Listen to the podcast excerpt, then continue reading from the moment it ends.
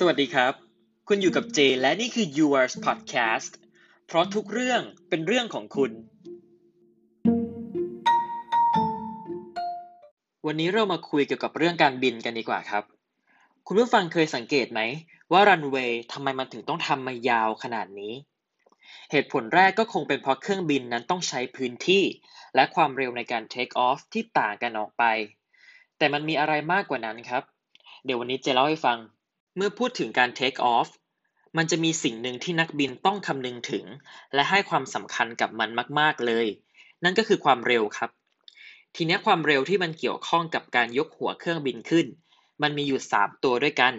ซึ่งรันเวย์ก็ออกแบบมาให้เพื่อรองรับกับความเร็วดังกล่าวนี้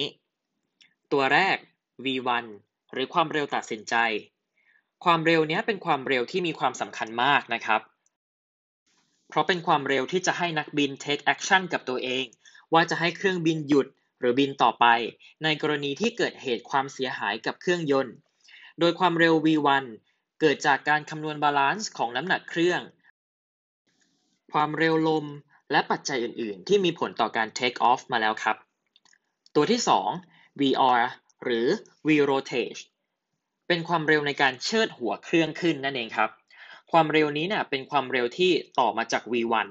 ในความเร็วนี้นักบินจะเริ่มดึงคันบังคับ เพื่อให้หัวเครื่องเริ่มลอยจากพื้นดินครับ ในความเร็วนี้ถ้าไม่มีอะไรผิดพลาด เครื่องบินก็จะค่อยๆ ลอยตัวขึ้นอย่างช้าๆ และทะยานขึ้นสู่ท้องฟ้านั่นเองครับ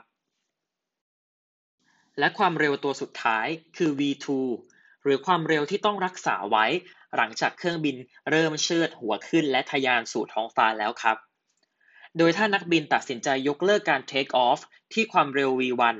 เครื่องบินก็จะวิ่งต่อไป และหยุดอย่างปลอดภัยที่ปลายรันเวย์หรือความเร็ว V2 นั่นเองครับ วันนี้ที่เล่ามาให้ฟังข้างต้นนั้นเนี่ยมันเป็นเพียงแค่ส่วนหนึ่ง หรือเรียกได้ว่าเป็นเรื่องอันน้อยนิดของวงการการบินเลยก็ว่าได้ครับ คุณผู้ฟังจะเห็นได้ว่ากว่าเครื่องบินสักลำเนี่ย จะลอยขึ้นบนท้องฟ้า มันล้วนแล้วแต่มีขั้นตอนมีวิธีการต่างๆ เป็นร้อยเป็นพันขั้นตอน ที่กัปตันและวิศวกรต้องปฏิบัติตามอย่างเคร่งครัด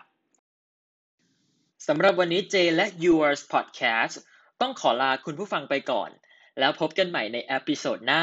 กับเรื่องราวรอบตัวที่ผมจะมาเล่าให้ทุกคนฟัง จะเป็นเรื่องอะไร โปรดติดตาม สวัสดีครับ